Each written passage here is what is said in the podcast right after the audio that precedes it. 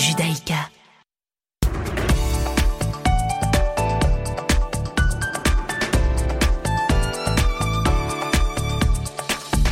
Bonjour à toutes et bonjour à tous. Il est 17h sur Radio Judaïka. Bienvenue à vous. Si vous nous rejoignez, je suis ravie de vous retrouver en ce lundi 22 novembre et tout de suite le flash d'information de cet après-midi. En Israël, le principal témoin à charge dans le procès de Binyamin Netanyahou a témoigné ce matin au tribunal de Jérusalem une semaine après le report de son audience. En effet, Nir Refetz devait témoigner la semaine dernière déjà contre son ancien employeur Binyamin Netanyahou dans le cadre du dossier 4000. Nir Refetz est en fait un personnage clé du procès étant donné qu'il était un proche conseiller de Bibi. Et ce matin, il a expliqué à la cour qu'il était presque impossible de décrire le rapport que Netanyahou entretenait avec les médias. Les révélations de Nir Refetz ne s'arrête pas là. Il a aussi qualifié son ancien employeur d'obsédé du contrôle. Et dans son témoignage, l'ancien conseiller de Binyamin Netanyahou explique également que l'implication de l'actuel chef de l'opposition dans toute question relative à la presse ou aux médias était aussi totale que dans le domaine de la défense. Nous en parlerons plus en détail lors du grand journal de 18h avec maître Philippe Koskas. Toujours en Israël, des heurts ont éclaté hier soir dans le camp de réfugiés de Chouafat à Jérusalem-Est euh, entre des manifestants palestiniens qui étaient venus saluer la mémoire du terroriste qui a tué un Israélien et blessé quatre autres hier matin dans la capitale et des agents de la police des frontières. Hier soir, des manifestants palestiniens se sont donc euh, dirigés vers la maison du terroriste en scandant Des millions de martyrs marcheront vers Jérusalem. Beaucoup étaient munis de drapeaux verts frappés du credo de la foi islamique souvent associé au Hamas. Il y a quelque temps avant de commettre cet attentat d'hier matin, le terroriste avait prononcé un sermon dans une mosquée, sermon dans lequel il accusait les Israéliens d'être les pères de l'oppression, d'être financés par Satan et par les Émirats arabes unis. Un mot de défense à présent. Le ministre israélien de la Défense Benny Gantz souhaite un accord plus fort sur le nucléaire iranien. C'est en tout cas ce qu'il a déclaré lors d'une conférence virtuelle conjointe organisée hier soir par le quotidien Haaretz et l'Université américaine de Californie à Los Angeles au sujet de la sécurité en Israël. Et tout cela intervient alors que la reprise des négociations sur l'accord du nucléaire iranien est prévue pour lundi prochain à Vienne. L'un des principaux objectifs, c'est, on le sait, la réintégration des États-Unis à cet accord. Et en parlant des États-Unis et du nucléaire iranien, le New York Times rapporte que Washington a alerté Israël sur le potentiel effet boomerang d'éventuelles attaques contre le programme nucléaire iranien. On se rend en Belgique maintenant. Hier, environ 35 000 personnes se sont rassemblées vers 13h devant la gare du Nord à Bruxelles pour la manifestation Ensemble pour la liberté pour s'opposer au Covid Safe Ticket, entre autres. Et d'autres débordements se sont produits. Un des drapeaux qui faisait référence au régime nazi ont été déployés. Des manifestants se sont mis à comparer les mesures sanitaires aux mesures mises en place sous le Troisième Reich. Il y avait également des drapeaux nationalistes flamands qui circulaient. Ces drapeaux étaient le porte-étendard de l'extrême droite raciste et anti Et dans la foulée, une nouvelle manifestation se tient aujourd'hui. Cette fois-ci, ce sont les policiers et les syndicats de police qui protestent pour réclamer une revalorisation salariale qu'ils attendent depuis longtemps. Et c'est la fin de ce flash. On se retrouve à 18h pour le journal de la rédaction. Et tout de suite, vous retrouvez votre émission du lundi. Cherchez l'erreur avec Isaac Franco et Richard Lopes. C'est maintenant. À tout à l'heure.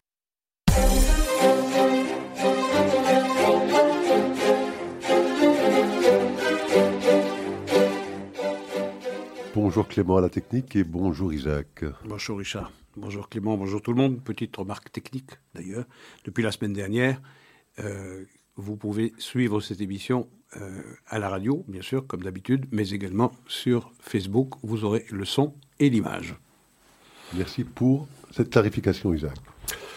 Alors Isaac, euh, nous allons parler bien évidemment de nos sujets habituels, le Moyen-Orient, le dossier iranien, euh, des informations concernant les Palestiniens, peut-être la Syrie également, euh, et puis des informations aussi concernant ce fameux couple israélien qui avait été pris en otage en Turquie. Donc différents sujets euh, que nous aborderons sur ce dossier moyen-oriental. Et puis nous parlerons aussi de dossiers américains. Hein, nous avions parlé longuement la semaine dernière de ce fameux procès de Kyle Rittenhouse à Kenosha. Ben, L'issue de ce procès est maintenant connue, on pourra en discuter. Et euh, on parlera également d'une réunion, d'une vidéo réunion qui a eu lieu entre Joe Biden et Xi Jinping, qui a duré, je pense, euh, un peu plus de trois heures. donc, on débattra un peu de, des enseignements que nous pourrons tirer de cette vidéoconférence entre ces deux grands leaders. mais démarrons tout de suite par le dossier iranien. Alors effectivement, les négociations pour réintroduire les Américains dans sa fameuse GCPOA ont connu un hiatus d'environ cinq mois, je pense. Hein. donc les dernières négociations ont eu lieu à Vienne dans le courant du mois de juin. Les Iraniens ont euh, argué de ce qu'il fallait donner à la nouvelle administration iranienne euh, le temps bah, de prendre ses marques et de décider euh, de la politique qu'elle voulait suivre pour suspendre ces négociations sous la pression évidemment des Américains, des Européens, peut-être aussi un peu de la Chine et de la Russie, ils ont finalement consenti à revenir à Vienne pour redémarrer les discussions, hein, redébattre de ce sujet. Euh, on sait qu'ils ont euh, une position assez jusque-boutiste, puisque, d'après ce qu'on comprend, ils réclament euh, la levée de toutes les sanctions, pas uniquement les sanctions liées à leur programme nucléaire. On sait aussi, vous nous l'aviez appris la semaine dernière, que les Chinois euh, soutiennent évidemment l'Iran financièrement, puisque euh, les coffres euh, de l'Iran ont significativement augmenté depuis quelques mois, depuis l'arrivée plus ou moins au pouvoir de Biden. Elles étaient quasiment vides, peut-être 3-4 milliards, je pense, que vous aviez dit. Elles sont remontées au-delà de 30 milliards, hein, grâce surtout à l'achat donc du pétrole iranien par les Chinois c'est-à-dire tout bénéfice pour les Chinois qui probablement achètent ce pétrole à prix cassé. Euh, enfin donc on sait que les Chinois sont probablement aussi à la manœuvre pour euh, faire en sorte que cette épine reste dans le pied américain le plus longtemps possible, alors que la stratégie américaine c'est d'essayer de se débarrasser, si je puis dire, de tous les dossiers qui les embêtent, l'Afghanistan, l'Iran, la Syrie et autres, pour se focaliser uniquement sur la Chine. Alors Isaac, euh, quel espoir entretenir de, ces négociations qui vont redémarrer lundi prochain? D'espoir, il y en a peu. En tout cas, si euh, on a le souci de la sécurité d'Israël, il y en a, il y en a peu. Et euh, ces espoirs s'amenuisent au fur et à mesure qu'on se rapproche de la date du 29 novembre, c'est-à-dire lundi prochain pour la relance de ces négociations auxquelles les Iraniens ont finalement consenti à revenir, non pas parce qu'ils étaient soumis à une pression quelconque, c'est pas la pression des Américains, moins encore E3, e moins encore les Russes et les Chinois qui ne font pas pression sur les Iraniens pour la bonne et simple raison que tout ce qui peut embêter les Américains et les Occidentaux, c'est bon pour les Russes et les Chinois. Les Iraniens ne reviennent à la table des négociations que parce que ça leur convient et qu'ils ont obtenu pendant ces cinq mois euh, écoulés exactement ce qu'ils cherchaient, c'est-à-dire créer un fait accompli. Euh, il faut se rappeler que les Iraniens sont autorisés en vertu du JCPOA à enrichir l'uranium à 3,67% et à n'en détenir que 300 kilos qu'ils ont enrichi maintenant jusqu'à 60%, c'est-à-dire près du degré d'enrichissement euh, utile à la fabrication d'une bombe, passer de 60 à 90%, 95% est chose facile par rapport à un enrichissement qui passerait de 3,67% à 5%, et puis de 5 à 20, et puis de 20 à 60. Plus on s'avance, plus on enrichit, moins c'est difficile de passer le dernier cap. Donc les Iraniens reviennent parce que ça leur convient bien. Ils ont désormais un, pactole de plus de 25 à 30 kilos d'uranium enrichi à 60%, et il n'est pas question pour eux de revenir aux dispositions du GCPOA du 14 juillet 2015. Ce qu'ils entendent négocier, c'est que les choses restent en l'état, que ce que les Iraniens ont acquis, eh bien, les 5 plus 1 doivent l'accepter. Et quand je dis les 5 plus 1, c'est les 5 plus 1 moins la Russie et la Chine qui sont parfaitement d'accord avec la position iranienne. Donc les E3, c'est-à-dire les Européens plus les États-Unis, devront accepter, selon la logique, en tout cas c'est la position de négociation des Iraniens, vous acceptez l'endroit où nous sommes arrivés, c'est-à-dire cet enrichissement à 60%, la fabrication et la mise au point des nouvelles centrifugeuses de dernière, de dernière génération qui ont pu être relancées après l'attaque accordée, attribuée aux Israéliens il y a quelques semaines de cela. Euh, donc, on ne concède plus rien, on ne revient pas à ce qu'était le JCPOA, mais on repart de la situation qui existe aujourd'hui. Donc ce n'est pas le retour des États-Unis dans le JCPOA, c'est accepter pour les États-Unis et E3 de euh, négocier avec un Iran qui est désormais une puissance du seuil nucléaire. Et si, euh, euh, si les Occidentaux veulent absolument euh, convenir d'un accord avec les Iraniens, il faudra en passer par ces conditions, plus la libération naturellement de leurs avoirs qui ont été bloqués, la levée de toutes les sanctions, ce qui veut dire que si les Iraniens ont gain de cause, eh bien, le JCPOA est complètement vidé de sa substance. C'est une véritable acceptation, ce serait une véritable acceptation par la communauté internationale de ce que l'Iran est devenu bien avant bien avant 2030, une puissance du seuil, qu'il lui faudrait euh, en quelques semaines passer de 60 à 90-95% pour l'enrichissement, et puis passer à euh, la confection d'une bombe qui, elle, pourrait prendre encore de nombreux mois. Mais donc on aurait véritablement une puissance du seuil. Alors lorsqu'on entend le ministre de la Défense israélienne euh, déclarer qu'il est pour un, un JCPOA rallongé, pas de sunset clause, c'est-à-dire pas de clause euh, de fin de, euh, contrat, euh, un renforcement de ce JCPOA, je veux dire, on est en plein dans le wishful thinking, parce que c'est exactement le contraire qui, euh, euh, euh, devant quoi on se trouve à très très brève échéance. C'est-à-dire qu'on va avoir un JCPOA complètement vidé de sa substance, un Iran plus fort que jamais et adoubé par la volonté des Américains, suivi par les Européens, d'accepter n'importe quel contrat, n'importe quel contrat, euh, du moment que on puisse considérer que l'affaire a été résolue sur le plan diplomatique.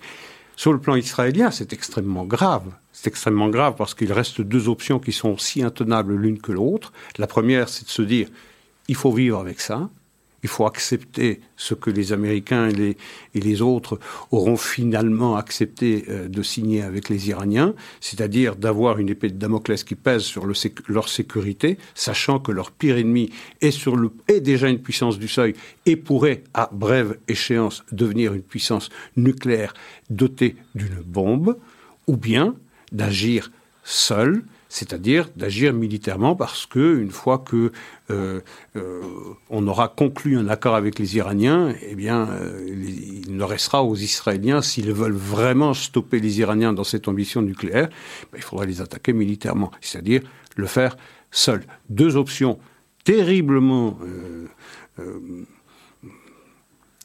terriblement difficiles à vivre pour un gouvernement israélien, et on le voit euh, les Israéliens sont extrêmement partagés sur l'attitude à observer à l'égard des Israéliens. Lorsque Robert Mallet s'est rendu en Israël, à Jérusalem, il a été reçu par le ministre de la Défense.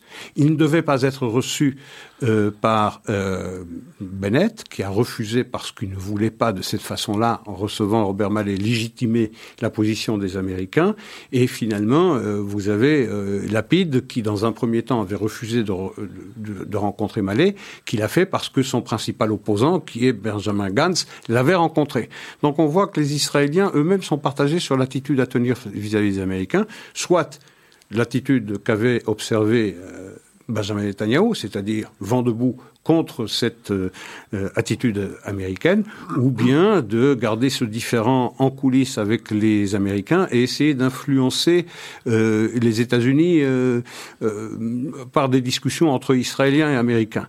C'est une option qui paraît totalement vidée de, de sens pratique, parce que ça, on l'a vu, les Israéliens n'ont strictement aucune influence sur la politique américaine euh, par rapport à l'Iran, les États-Unis ont décidé que, quel qu'en soit le prix, il s'agit de retrouver, de trouver un accord avec les Iraniens et de se débarrasser de cette problématique. Alors, euh, l'option militaire que, que, vous mentionnez, ce ne serait pas la première fois que les Israéliens l'appliqueraient. On se souviendra qu'ils avaient détruit un réacteur nucléaire en Irak. Mm -hmm. C'était, je pense, à Osirak. 81, oui. 81. On se rappellera également qu'il y a peut-être une quinzaine d'années, je pense. 2007 à Dérésor, en Syrie. En Syrie, ils avaient donc détruit un réacteur nucléaire syrien. Pourquoi est-ce que l'option militaire dans le cas de l'Iran serait tellement plus euh, aventureuse, si je puis dire, ou, ou difficile à mener que les deux autres menées précédemment? D'abord, il y a la distance. des résorts en Syrie orientale est infiniment moins loin que l'Iran. Même chose pour, pour aux Irak. L'Irak est sur une carte de géographie à l'ouest de l'Iran, donc c'est moins loin. il y a aussi et surtout le fait qu'aux Irak, comme des résorts, c'était une centrale atomique qu'il fallait, qu'il fallait viser, qu'il fallait détruire. Ensuite, pour compliquer un peu plus les choses, elle n'était pas enfouie dans le sol. Alors que le programme euh, nucléaire iranien, il est disséminé sur tout le territoire iranien et une grande partie de ce programme est enfouie profondément dans le sol. Donc ça pose un problème logistique. D'abord, pouvoir aller jusque euh, en Iran et en revenir. Et il faut donc choisir la route que prendrait une escadrille ou un escadron de, de chasseurs euh, israéliens pour raccourcir autant que faire se peut cette distance qui sépare les frontières israéliennes des frontières euh, euh, iraniennes. Et il faudrait en revenir aussi. Alors si cette route passe par l'Arabie saoudite, c'est plus court, on pourrait envisager un aller-retour sans ravitaillement des, des chasseurs israéliens. Euh, au cas où il y a un refus de l'Arabie euh, saoudite, euh, les routes sont plus longues, il faut donc envisager sur le chemin du retour eh bien, des KC-46, c'est-à-dire des avions ravitailleurs. Les Israéliens les ont-ils en nombre suffisant pour alimenter l'escadron qui irait sur les territoires iraniens Rien n'est moins sûr, nous ne le savons pas. Ensuite, il y a la question de savoir si les Israéliens disposent des bombes perforantes perforantes, c'est-à-dire celles qui vont pouvoir pénétrer très profondément dans le sol. On parle de plusieurs dizaines de mètres, c'est-à-dire 40 à 60 mètres de profondeur. Est-ce qu'ils disposent de ces armes? Et si oui, est-ce qu'ils disposent des moyens pour transporter ces armes? Nous ne le savons pas non plus. Donc il y a cette option-là, et il y a aussi cette divergence, je le répète, au sein du gouvernement israélien, puisqu'on ne sait même pas trop comment se positionner par rapport à ce qui ressemble de plus en plus à, un épilogue inéluctable, c'est-à-dire que les Américains en passeraient par les conditions euh, émises par, euh, euh, par l'Iran et que les Israéliens n'ont pas grand-chose à dire, sinon rien à dire à ce qui se profile. J'imagine aussi sur le plan militaire que la menace du Hezbollah est sérieuse. Certains pensent effectivement que le Hezbollah sert surtout à l'Iran comme moyen de dissuasion contre Israël, hein, de faire prendre conscience à Israël qu'une intervention militaire pour s'attaquer à leurs installations nucléaires eh bien, verrait euh, le Hezbollah intervenir et probablement euh, envoyer des dizaines de milliers de missiles sur l'État israélien. Oui, le Hezbollah dispose de 130 à 150 000 roquettes et missiles. Euh, la différence entre roquettes et missiles, c'est que les premières ne sont pas guidées, euh, les secondes ont un système GPS qui permet un, guidage, et donc elles sont infiniment plus précises et donc plus létales. Euh, il y a effectivement un système de défense en, en couche d'oignon euh, en Israël, c'est éprouvé. Euh, euh, il y a un résultat de 90 à 95 pour atteindre toutes les, tous les objets volants, de la roquette au missile le plus sophistiqué. La vraie question, c'est qu'est-ce qui se passe avec ce bouclier antimissile israélien lorsqu'il est attaqué simultanément par des centaines, voire des milliers de ces objets en même temps? Est-ce que eh ce bouclier sera aussi efficace que ce qu'il a montré pouvoir être lorsqu'il doit abattre un missile isolé ou bien quelques-uns seulement? On l'a vu en mai dernier lorsqu'il y a eu cette confrontation avec le Hamas qui avait provoqué cette dernière guerre. Euh, eh bien, euh, ils avaient expérimenté cette tactique de balancer un certain nombre, un, grand nombre, un bouquet de, de roquettes euh, sur les Israéliens pour submerger la défense euh, antimissile israélienne. Or, les, capacités euh, d'attaque du Hezbollah sont infiniment supérieures à celles du, Hamas. Et effectivement, le Hezbollah est à la botte et obéit au doigt et à l'œil de euh, l'Iran. Il a été d'ailleurs surtout constitué pour cela, aussi pour euh, phagocyter le Liban et le rendre inopérant et l'affaiblir suffisamment pour que l'Iran puisse y trouver sa place. Mais il a surtout une fonction militaire, c'est de faire peser une menace sécuritaire sur l'État d'Israël et en plus, ça permettra à l'Iran de se défausser de toute responsabilité directe. L'Iran pourra dire c'est pas nous qui avons attaqué Israël, c'est le Hezbollah qui agit en toute indépendance. Et euh, l'Iran agit comme ça avec des proxys. Il agit comme ça euh, au Yémen avec les Houthis, il agit comme ça avec les unités de, de mobilisation populaire en Irak, il le fait également en Syrie avec les gardiens, les corps des gardiens de la révolution et avec également des milices, des milices qui sont au service de l'Iran, et même chose au Liban avec le Hezbollah. Et donc il peut se, se de toute responsabilité. C'est un, euh, système qui fonctionne. Et d'autant plus que ce seraient les Israéliens qui pourraient être effectivement accusés d'avoir en premier attaqué l'Iran, qu'in fine, il ne se servirait de, du Hezbollah que comme moyen de, de rétorsion, si je puis dire, par rapport à une première attaque israélienne, dans le cadre d'une attaque israélienne sur le programme militaire iranien. En effet, et il faut aussi songer à l'aspect politique de l'affaire. Imaginez un peu, les Américains signent avec les Occidentaux, les Russes et les Chinois un accord avec les Iraniens. Bon, l'affaire est pliée, elle est emballée, c'est terminé. Et puis les Israéliens attaquent les Iraniens. C'est-à-dire qu'ils cherchent à défaire ce à quoi les Occidentaux ont donné leur accord. Donc ils vont se retrouver sur un plan politique extrêmement seuls. Rappelons-nous en 81 euh, les admonestations de Washington à Jérusalem, euh, et pourtant c'était une euh, administration républicaine, c'était Ronald Reagan. On se rappellera comment l'administration américaine avait réagi très très en colère contre les Israéliens pour avoir pris cette initiative. C'était la même chose en 2007. Le monde entier s'était levé contre Israël. Et c'était des petites centrales rapportées au programme nucléaire iranien. Imaginez sur un plan politique, sur un plan diplomatique, l'isolement d'Israël, s'ils choisissent non pas d'accepter de vivre avec ce que leur promet la semaine prochaine, c'est-à-dire la conclusion d'un accord dans lequel aucune des récriminations ou des, euh, euh, priorités israéliennes n'aura été prise en compte, euh, ou bien de se trouver contraint à, agir militairement, c'est-à-dire de défaire par la force militaire ce que les Américains auront accepté de signer sur un plan diplomatique.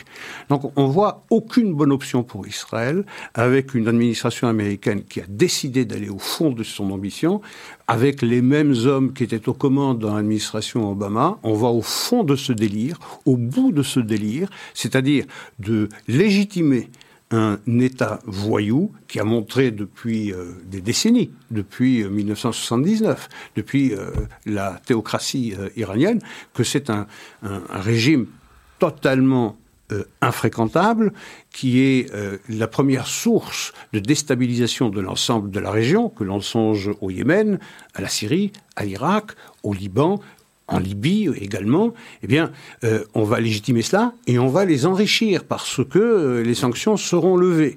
Alors, vous imaginez devant quel scénario se retrouve à brève échéance Israël C'est absolument effrayant et on se trouve avec un gouvernement israélien qui est exactement comme un chat devant un phare devant une voiture avec les phares allumés, un, lapin, pardon, euh, face à une voiture tout phares allumés et qui est littéralement paralysé par la voiture qu'il voit venir devant lui.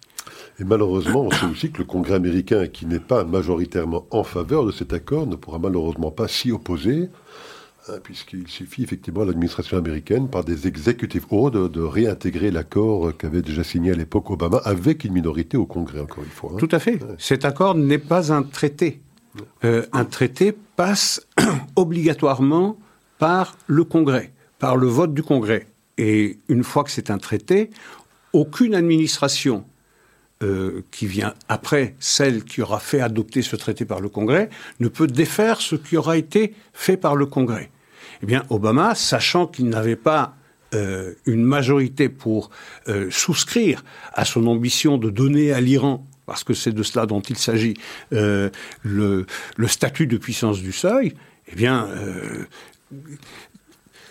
il est passé par un, arrêté d'exécution. Après, il l'a, euh, il l'a solidifié en passant par le Conseil de sécurité des Nations Unies, mais sans en passer par le Congrès américain. Ce qui a permis d'ailleurs à Donald Trump de défaire ce que Obama avait fait, et ce qui permet à Biden de défaire ce que Trump a fait. Mais ce qui permettrait aussi à une prochaine administration républicaine de défaire ce que les démocrates sont en train de faire. Mais il y a l'agenda, il y a a l'agenda qui est un, le facteur temps, qui est un facteur essentiel en politique, c'est qu'une prochaine administration, si elle devait être républicaine, elle n'interviendrait que dans trois ans. Or, dans trois ans, euh, au rythme où cela va, eh bien, on se trouvera en 2024 avec des Iraniens euh, peut-être déjà détenteurs d'une ou de plusieurs bombes atomiques. Alors, il y a un autre pays dans la région qui euh, retient notre attention, c'est la Syrie. il y a également un certain activisme diplomatique qui laisse à penser peut-être que tout cas le monde arabe sunnite, euh, s'organise pour essayer de réintégrer la Syrie au sein du monde arabe et au sein de la Ligue arabe et peut-être d'essayer de l'éloigner en tout cas ou de la détacher un petit peu, justement on parlait de l'Iran, de l'Iran. Hein. on sait que le ministre des Affaires étrangères des Émirats était en Syrie il n'y a pas si longtemps.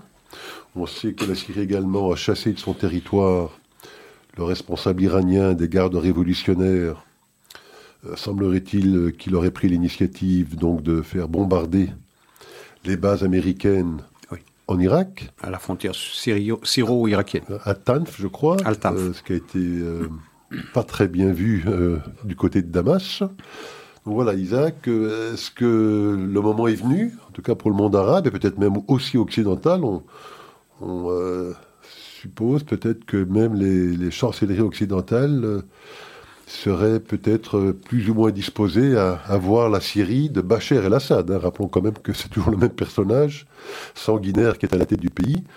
Est-ce qu'on euh, envisagerait éventuellement son retour dans le, dans le giron du monde arabe? Ah, c'est ce qui se profile. Euh, la guerre est terminée. Hein. La guerre est terminée. Maintenant, pour le régime syrien, il reste à, à, reconquérir les euh, quelques 20% de territoires sur lesquels il n'exerce pas encore son autorité. Mais euh, la guerre est terminée. Euh, le régime de Bachar el-Assad, soutenu par les Iraniens et en particulier soutenu par les Russes depuis euh, septembre 2015, si mes souvenirs sont bons, bah, ils ont gagné la guerre. C'est terminé. Tous ceux qui avaient plaidé pour un renversement de Bachar el-Assad en, sont pour leur compte. C'est terminé. Ils ont perdu.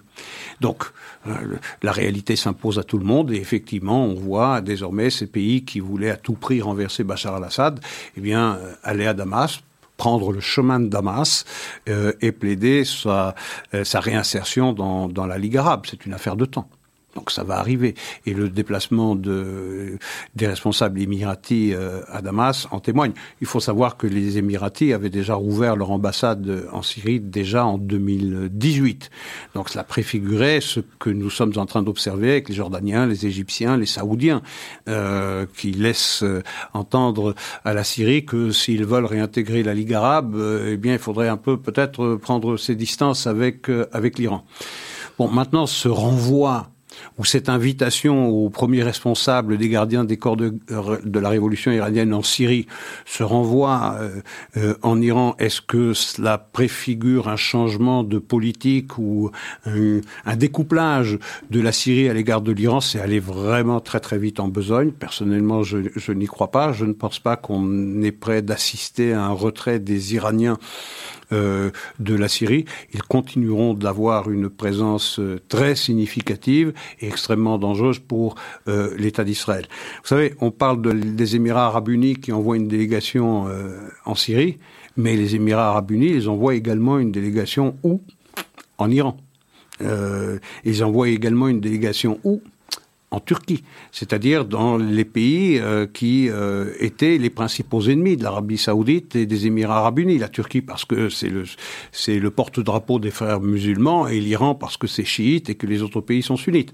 Mais on voit bien que depuis la volonté américaine de quitter toute la région, eh bien, euh, il y a une recomposition du paysage politique. Il y avait deux scénarios possibles. Ou bien ces pays sunnites se rapprochaient encore un peu plus d'Israël parce qu'ils se disent, ou ils se diraient, que Israël est le dernier rempart contre les visées expansionnistes de l'Iran, premier scénario, ou bien deuxième scénario, sans l'appui diplomatique des Américains, avec des Américains désormais absents de la région, il convient de se rapprocher du tigre iranien. Et c'est ce qui se passe. Donc on voit que les principaux ennemis de l'Iran, l'Arabie saoudite, a déjà est déjà rentré euh, dans un cycle de, de, de pourparlers avec l'Iran. On est déjà à la troisième au troisième épisode, et les Émirats arabes unis sont dans, dans cette même logique de recomposition politique. Donc c'est encore très très fluide pour l'instant. Ce qui va émerger de tout cela, euh, bien malin est celui, celui qui peut le prédire.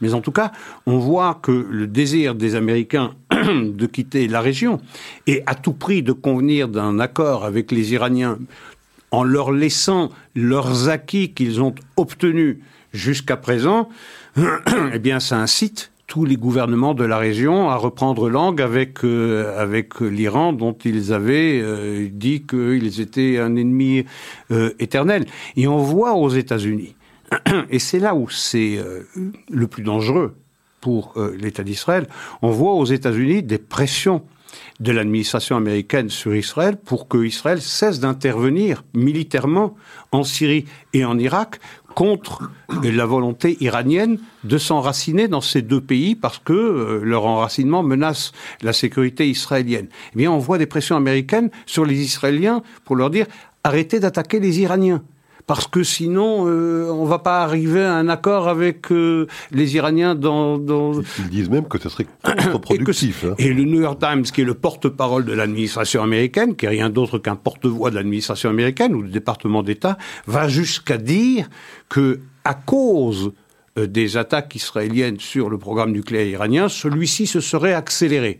Alors que toute logique euh, consiste à penser que les Israéliens, c'est le contraire à l'évidence, c'est que les attaques israéliennes ont au minimum au minimum ralenti ce programme. Mais on voit que tout est mis en œuvre aux États-Unis pour faire pression sur les Israéliens, non seulement pour leur faire passer l'envie d'intervenir contre les Iraniens directement en Iran, contre le programme nucléaire, mais déjà de cesser leurs interventions dans cette guerre entre les guerres, cette guerre de l'ombre en Syrie et en Irak, cessez d'intervenir parce que vous nous dérangez dans notre processus diplomatique qui consiste à s'arranger avec l'Iran, même si ça vous expose, vous, Israéliens. Isaac, nous reprendrons le fil de ces discussions dans une ou deux petites minutes, le temps d'écouter une nouvelle composition de Clément.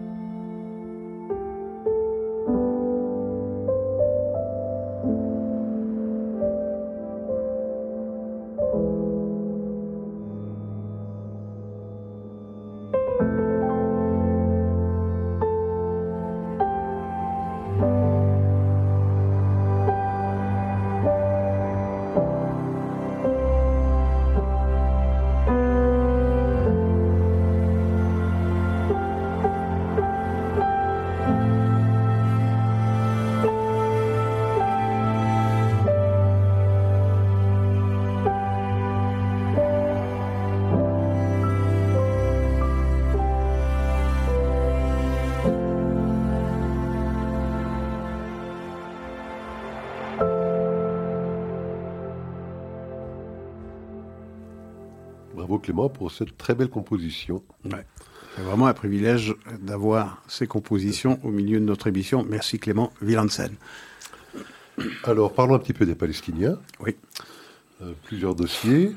une bonne nouvelle, c'est qu'on apprend que la Grande-Bretagne, qui était, je pense, un des très rares pays qui considérait que le Hamas en tout cas la branche politique de Hamas était suffisamment distincte de la branche militaire que pour ne pas considérer la branche politique comme terroriste. Elle vient d'annoncer que maintenant la totalité du Hamas était pour la Grande-Bretagne une organisation terroriste, rejoignant, je pense, par cette décision la plupart des démocraties occidentales. Un premier point. Deuxième point, je pense qu'il y a eu des réunions la semaine dernière à Bruxelles et à Oslo. Mhm.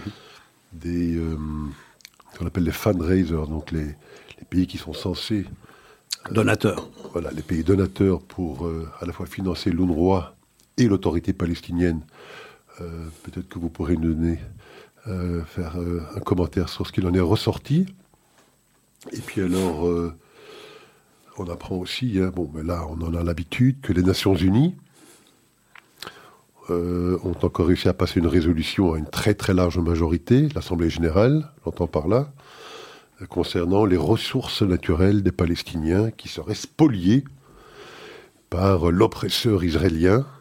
Résolution qui est passée, je pense, à je pense 160 plus ou moins pays qui ont voté pour, y compris la totalité des pays européens. Donc voilà trois euh, petits thèmes de discussion. Isaac, euh, je serais curieux d'avoir vos, euh, vos commentaires.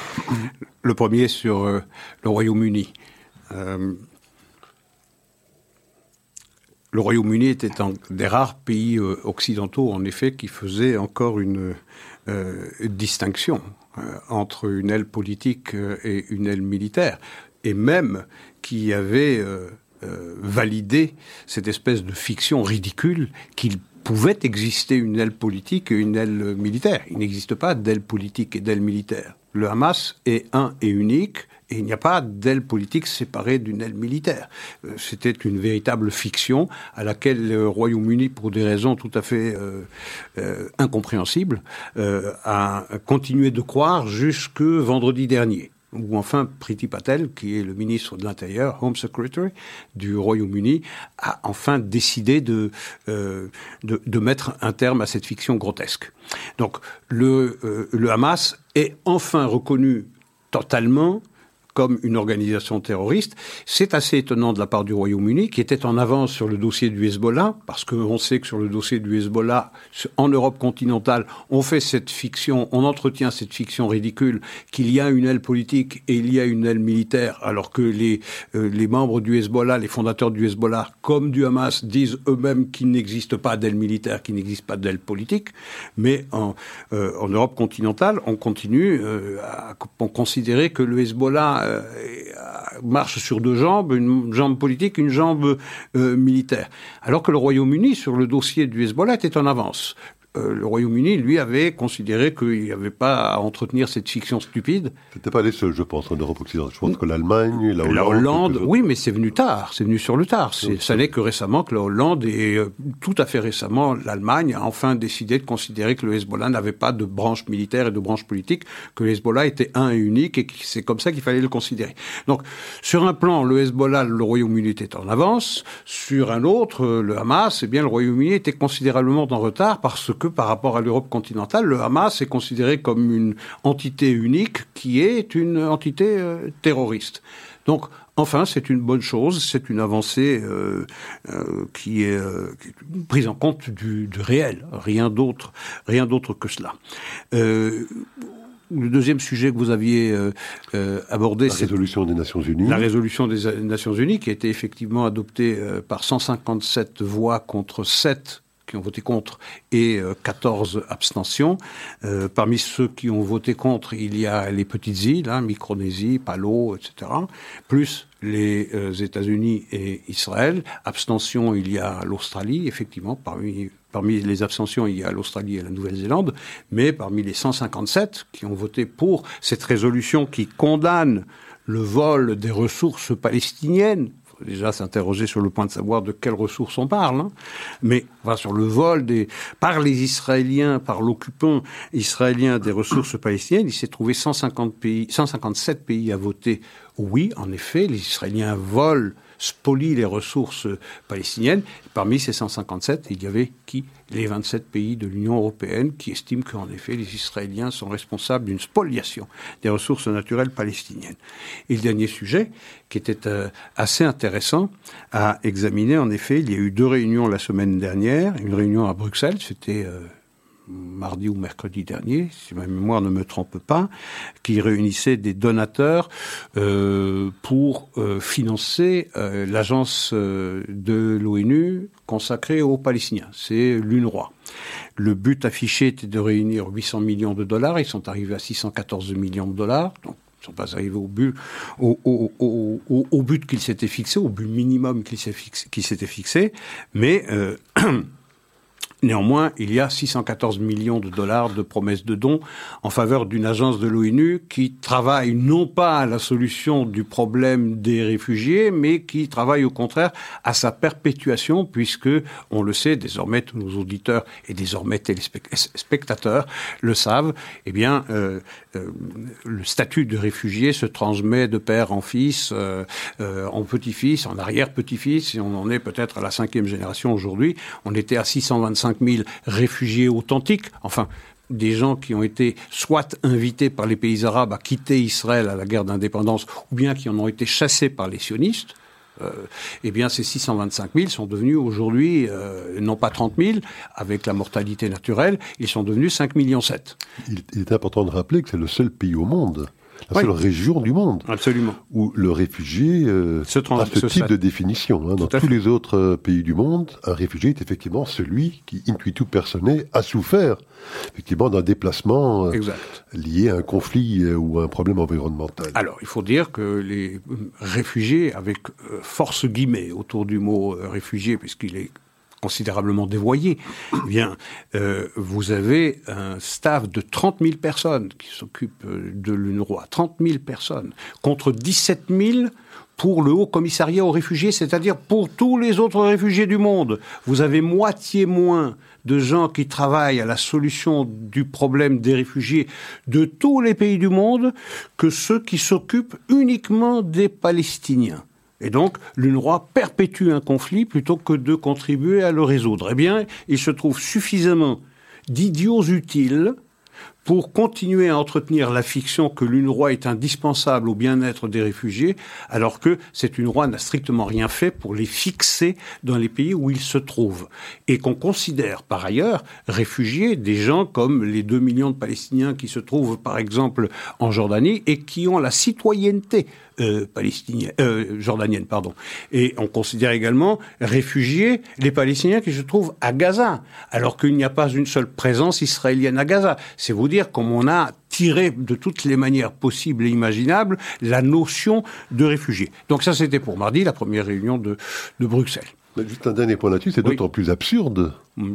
Que, euh, avec le temps, les 5 millions ou 6 millions de réfugiés actuels ne pourront invariablement que devenir 7, 8, 9, 10, 15, 20 millions, 30 bien millions. Sûr, bien sûr. Et donc, euh, c'est d'une absurdité absolue. C'est pour ça que je dis, c'est une perpétuation du conflit, c'est une pérennisation du conflit euh, à, laquelle apportent leur contribution tous les pays qui acceptent de financer. À commencer par les États-Unis, qui ont rétabli leur financement à hauteur de 300 ou 315 millions de dollars, alors que le président Trump avait mis un terme parce qu'il avait dénoncé le rôle nocif, joué, pervers même, joué par l'UNRWA, qui n'est pas euh, une partie de la solution, mais qui est au contraire une partie importante du problème. Ça, c'était pour la réunion de euh, Bruxelles. Et puis, il y a eu la réunion d'Oslo, où c'était non pas le mendiant de l'UNRWA qui tendait la main pour recevoir de l'argent des financiers, mais c'était l'autorité palestinienne dans le rôle du mendiant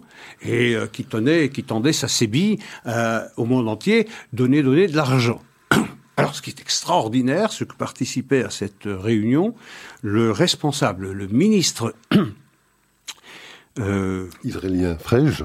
Frege, Essaoui Frege, responsable de la régionalisation des choses, des affaires régionales, des affaires régionales, issu du parti d'extrême gauche Meretz, qui a plaidé auprès des États donateurs pour qu'ils donnent un maximum d'argent au bénéfice de l'autorité palestinienne, alors que son propre gouvernement soustrait 150 millions de dollars annuels au bénéfice de l'autorité palestinienne qui correspond, montant qui correspond à ce que les responsables palestiniens donnent euh, pour récompenser les assassins de civils juifs. C'est extraordinaire de voir cette espèce de grand écart, de schizophrénie politique, avoir un État d'Israël qui soustrait de l'argent aux Palestiniens à juste titre, en raison de, de l'équivalent israélien du Taylor Force Act, on ne peut pas financer des assassins, et donc on soustrait, on ne transfère pas au bénéfice de l'autorité palestinienne le même montant que l'autorité palestinienne consacre à récompenser les assassins. Et de l'autre côté, vous avez le représentant du Meretz, qui représente le gouvernement. Le gouvernement l'a euh, chargé de représenter l'État d'Israël, qui plaide auprès de tous les États euh, du monde. Il faut impérativement financer l'autorité palestinienne, donner donc aux Palestiniens de l'argent que nous, de notre côté, nous retenons. Et, pourquoi? Parce que, dit Essaoui Frege, il est indispensable de renforcer l'autorité palestinienne, une autorité palestinienne qui n'a jamais été aussi fragile, aussi dénoncée par la population palestinienne. 80% des Palestiniens souhaitent que Mahmoud Abbas prenne sa retraite ou qu'il passe rapidement de vie à trépas pour qu'on puisse enfin se débarrasser de son gang de, de kleptomanes. Et euh, vous avez euh, de plus en plus de Palestiniens qui sont pro-Hamas en euh, Judée-Samarie. Vous avez un climat pré-insurrectionnel dans les grandes villes qui sont sous l'autorité palestinienne. Je pense en particulier à Jenin et à Hébron, qui ont été le cadre d'une véritable mise en, mise en scène qui ressemble à une guerre civile, une pré-guerre civile entre clans et euh, l'autorité palestinienne qui était incapable d'intervenir pour y mettre de l'ordre, pour une raison bien simple, c'est que dans les forces sécuritaires de l'autorité palestinienne se trouvent des membres des clans qui s'affrontaient. Donc, vous voyez, c'est une situation absolument inextricable où il faut renforcer une autorité palestinienne qui est littéralement en bout de course, et tout ce qu'on trouve à faire, c'est de renforcer une autorité palestinienne qui tient un même discours antisémite que le Hamas. Alors Isaac, parlons un petit peu maintenant des États-Unis. Oui. Euh, la semaine dernière, nous avions évoqué ce fameux procès hein, de Kyle Rittenhouse, ce jeune homme de 18 ans, il en avait 17 au moment des faits. quel fait s'agit-il? Donc il avait euh, effectivement tué mhm. euh, deux Américains dans des circonstances qui à l'époque étaient relativement troubles, mais qui dans le cadre du procès qui vient de se dérouler ont été plus ou moins bien clarifié, euh, puisqu'effectivement, il était donc à Kenosha, une petite ville du Wisconsin, euh, avec pour objectif d'essayer de défendre les commerces américains euh, qui étaient saccagés par les émeutiers, hein, des émeutiers qui, depuis de nombreux jours, nuit après nuit, mettaient le feu dans la ville, en protestation, effectivement, d'un d'un noir, Jacob Blake, qui avait été abattu non pas tué, mais abattu, donc je pense qu'il est paralysé par la police. Alors il faut quand même rappeler que ce Jacob Blake était armé d'un poignard, qu'il menaçait, je pense, l'enlèvement d'un jeune enfant, et que c'est dans le cadre de cette intervention-là qu'il a été donc euh, abattu. Enfin, soit ça suffit pour que la ville soit mise à feu et à sang par ses émeutiers. Et donc ce euh, Kyle Rittenhouse euh, s'était armé, effectivement, de manière totalement légale d'ailleurs, pour euh, essayer de venir en défense des commerces de cette ville de Kenosha. Et c'est dans le cadre des émeutes hein, qui se sont déclenchées de nouveau euh, qu'il a été mené à abattre ces deux personnes qui sont effectivement mortes et en blessé une troisième. Alors la totalité de la presse américaine s'était déchaînée contre lui l'avait appelé une espèce de justicier suprémaciste blanc euh, qui s'était déplacé spécifiquement depuis un autre État armé d'une arme illégale pour venir euh, euh, ben, jouer au justicier et tuer des, des, émeutiers. Et donc la totalité de la presse s'était précipitée pour le condamner avant même que le procès n'ait eu lieu. Alors le procès a eu lieu. les douze jurés ont pu entendre les témoignages ont pu euh, voir la totalité des vidéos nombreuses qui ont euh, révélé la véracité des faits. Et la véracité, c'est qu'il s'était en fait, il avait agi en totale légitime défense, hein, puisque ces personnages qu'il a abattus euh, l'avaient attaqué l'un avec un skateboard pour essayer de lui fracasser la tête. Un deuxième lui avait asséné un coup de pied au visage et s'apprêtait probablement à, à, faire pire alors qu'il était au sol. Et le troisième avait un revolver qu'il tenait pointé sur son visage. et donc, ces faits ont été parfaitement révélés. Les jurés ont délibéré pendant quatre jours pour vraiment s'assurer de leur décision. à l'unanimité, ils ont tous décidé de son innocence. Eh bien, ça n'aura évidemment pas plu ni aux journalistes, mais ni aux politiciens américains du Parti démocrate. Hein, on, mentionnait il y a quelques semaines, euh, dans le cadre, vous savez, si vous vous souvenez, là, des investissements, enfin des investissements, des dépenses euh, de Zuckerberg de plus de 400 millions de dollars pour influer sur la campagne. On se posait la question de savoir si l'Amérique n'était pas devenue une espèce de plutocratie ou de euh, ou d'oligarchie, hein, où on achetait et on revendait, si je puis dire, les élections.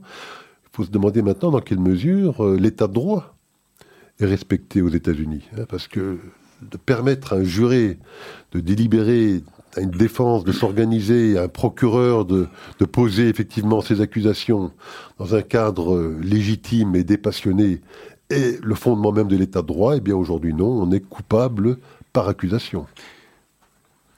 Ça aurait été le cas si Kyle Rittenhouse avait été condamné. Donc, effectivement, ceux qui voulaient en faire un procès politique, un procès du suprémacisme blanc, euh, euh, s'ils avaient gagné, en effet, on aurait pu, on aurait pu dire que on peut s'interroger sur le système judiciaire américain, si on peut encore faire du droit dans, une, dans un tribunal, si on peut entendre des éléments de preuve et puis uniquement sur les éléments de preuve dire si euh, l'accusé ou l'inculpé est coupable ou innocent, eh bien, euh, Kenosha a répondu on peut encore faire du droit et on le doit pour beaucoup au président du tribunal Schroeder, euh, qui a permis que ce tribunal, que ce procès soit le procès basé sur des preuves. Les preuves ont été montrées à tout le monde et le jury a été convaincu de l'innocence de Kyle Rittenhouse, c'est-à-dire qu'il a agi en parfaite légitime défense. En réalité, ce procès était le procès de la légitime défense. Est-ce qu'on peut encore aux États-Unis, parce que l'accusation n'en doutait pas que euh, euh, Rittenhouse avait agi en légitime défense, mais la question qui était posée, c'est, et d'ailleurs le procureur l'avait dit, il aurait mieux valu que Rittenhouse dépose ses armes déposent ses armes et, prennent le risque de se faire tuer. Donc le véritable procès, c'était le procès de la légitime défense. Est-ce qu'encore aux États-Unis, on peut eh bien s'occuper de se défendre lorsque sa vie est en danger? Eh bien, le jury a répondu oui. Donc c'est euh, quelque chose qui va dans le bon sens. Ensuite, la manière dont la presse a, rapporté euh, les réactions après ce, procès sont, sont, débilitantes. Lorsqu'on entend euh, dans plusieurs journaux et chaînes de télévision américaines que les trois personnes qui ont été visées et touchées, deux d'entre elles sont mortes, la troisième est euh, blessée, grosse creuse, les deux premiers, Rosenbaum et Hoover, qui ont été, qui ont été tués, c'est de les faire passer pour noirs. C'est-à-dire qu'on a voulu racialiser le procès, alors qu'il s'agit de euh, Kyle Rittenhouse qui est blanc, c'est-à-dire celui qui a utilisé euh, son arme, et les deux personnes qui sont mortes et la troisième qui est blessée sont tous blancs dans un procès entre blancs, avec un procureur blanc, avec un euh, chargé de la défense blanc, avec un président blanc. Il n'y avait rien de racial là-dedans, rien. Mais il fallait tirer absolument par la manche cette espèce de, de fantasme, de délire où il faut absolument tout racialiser. Et le premier qui avait euh, entretenu cette espèce de, de fantasme euh, criminel, c'était l'actuel président des États-Unis, Joe Biden, lorsqu'il était en campagne en 2020, puisque vous le dites justement, Kyle Rittenhouse est en prison, était en prison euh, depuis euh, euh, depuis les faits, depuis un an, et donc il était encore en campagne et il l'avait qualifié Kyle Rittenhouse, alors que le procès n'avait pas commencé encore. Il l'avait qualifié de suprémaciste blanc. Donc cette espèce de, volonté, cette obsession qu'il y a euh, euh, chez les démocrates de tout racialiser alors que cette question n'est absolument pas posée dans euh, la circonstance. Et enfin, dernière chose, dans les télévisions, je l'ai vu sur les télévisions américaines comme, comme françaises, on voit défiler, vous savez, ces bandeaux d'information où, on dit Kyle Rittenhouse, lorsque le, jury a décidé de l'acquitter, euh, euh, Kyle Rittenhouse a été acquitté après avoir tué deux militants antiracistes. Ah bon? Antiracistes? Mais Hoover est un raciste lui-même. Qui criait euh, le mot N, le N-word. Et, euh, Rosenbaum était un pédophile, je et pense, condamné à plusieurs reprises. Absolument. Donc ce sont, des, ce sont des délinquants qui sont des repris de justice pour des faits absolument graves, mais ils sont baptisés antiracistes. Donc il s'agit absolument de criminaliser ce que le tribunal vient d'innocenter. Ce qui s'est passé à Kawesha, on ne le sait pas encore. Kawesha, c'est à quelques dizaines de kilomètres de Kenosha, à ne pas confondre. C'est toujours dans le Wisconsin, où il y a eu cette voiture qui a foncé, ce SUV qui a foncé dans la foule et qui a emporté, euh, qui a pris cinq vies. Euh, avec lui et au moins 40 blessés, dont, des, un, grand nombre d'enfants. Est-ce que c'est lié à ce qui s'est passé à Kenosha? Euh, Qui est le responsable? On en sait peu de choses, sinon qu'il a 37 ans et qu'il aurait un casier judiciaire assez fourni mais rien sur son identité, euh, et, donc rien qui permette de dire d'où viendrait cette réaction. Il est difficile d'imaginer qu'elle viendrait de la droite ou bien du suprémacisme blanc qui, trouve, qui pourrait se trouver conforté par la décision prise par le tribunal de l'innocenté. Ça pourrait venir de la gauche, mais là je m'aventure, c'est de la spéculation. On va voir, on commentera lorsque l'identité sera connue. Alors effectivement, vous avez raison, effectivement, que ce juré ait décidé, malgré des pressions qui étaient exercées sur eux, et parfois même des menaces de mort, de malgré tout prendre la décision qu'ils ont prise et tout à leur honneur, effectivement rassurant par rapport au système judiciaire américain. Mais ce qui est quand même très inquiétant, c'est euh, la réaction des politiques. Hein, donc vous aviez mentionné Joe Biden qui, dans le cadre de sa campagne, avait traité euh, euh, Kyle Rittenhouse de suprémaciste blanc alors qu'il ne le connaissait absolument pas et qu'il n'avait pas la moindre preuve ou le moindre élément qui lui permettait de faire cette affirmation. Mais alors que le verdict avait été donc rendu par le juge, et alors que sa première réaction avait été plutôt bonne, je parle celle de Joe Biden, puisqu'il avait dit, voilà, il, nous, il s'agit maintenant de respecter le verdict du jury. moi, je me suis dit, tiens, bah, pour une fois, il fait preuve de modération et de, bon sens. C'est ce qu'on attend d'un président, euh, d'essayer de, de ne pas intervenir dans une décision de justice. Calmer les choses. De calmer les choses et surtout de ne pas intervenir dans une décision de justice. Et bien, quelques heures plus tard, il s'est probablement fait rabrouer par euh, je ne sais trop qui, parce que bon, il est plus que probable que c'est pas vraiment lui qui est décisionnaire à la Maison Blanche. Et bien, quelques heures plus tard, euh, il s'est déclaré en colère et inquiet. Voilà, il s'est déclaré en colère et inquiet par rapport à cette décision. Alors, d'un côté, il dit je suis en colère et inquiet, mais de l'autre côté, euh, non pas si vous manifestez, faites-le pacifiquement, mais euh, vos manifestations doivent être pacifiques. Donc, on, on considère que c'est une évidence qu'il y aura des manifestations, c'est un encouragement subliminal, mais euh, soyez pacifistes. Donc contestez cette, euh, cette décision. C'est tout à fait irresponsable. Et on l'a vu, la presse relayait cette espèce de, de fantasme qu'il s'agit d'une justice euh, blanche qui permet, qui permet à un assassin blanc eh bien, de se soustraire aux rigueurs de la loi. Alors Isaac, un petit coup de gueule pour terminer l'émission, qui concerne une, professeure de philosophie à l'université de Sussex. Je ne sais pas si vous la connaissez, Kathleen Stock. Une femme assez connue en Angleterre, une féministe euh, assez célèbre, homosexuelle, et qui a eu l'audace de dire que, en tant qu'homosexuelle, elle n'était pas attirée par les transgenres. Ce n'était pas son, euh, de son goût. Euh, de son appétence sexuelle, si je puis dire. Mais ça aura suffi pour déchaîner évidemment euh, les passions contre elle dans cette université, une campagne évidemment euh, de dénigration sur les réseaux sociaux, euh, l'abandon par son propre syndicat de sa défense, des campagnes d'affichage dans l'université pour la traiter de transphobe, et après des semaines et des semaines de harcèlement, cette pauvre dame a été obligée de démissionner. Voilà. Euh, voilà où nous en sommes. Un petit coup de gueule, un dernier, il m'en reste pour 30 euh, secondes, oui. Euh, on est presque chez les pieds nickelés, puisqu'un espion s'était introduit, euh, pour le ministre de la Défense israélienne. C'est à se demander comment est-ce que le Shin Bet euh, s'assure de l'intégrité parfaite de ceux qui approchent de très très près et au quotidien les plus hauts responsables politiques israéliens. Voilà, écoutez Jacques, sur ça, nous disons bonsoir à, tous nos auditeurs et à la semaine prochaine. Et merci. Clément La Technique.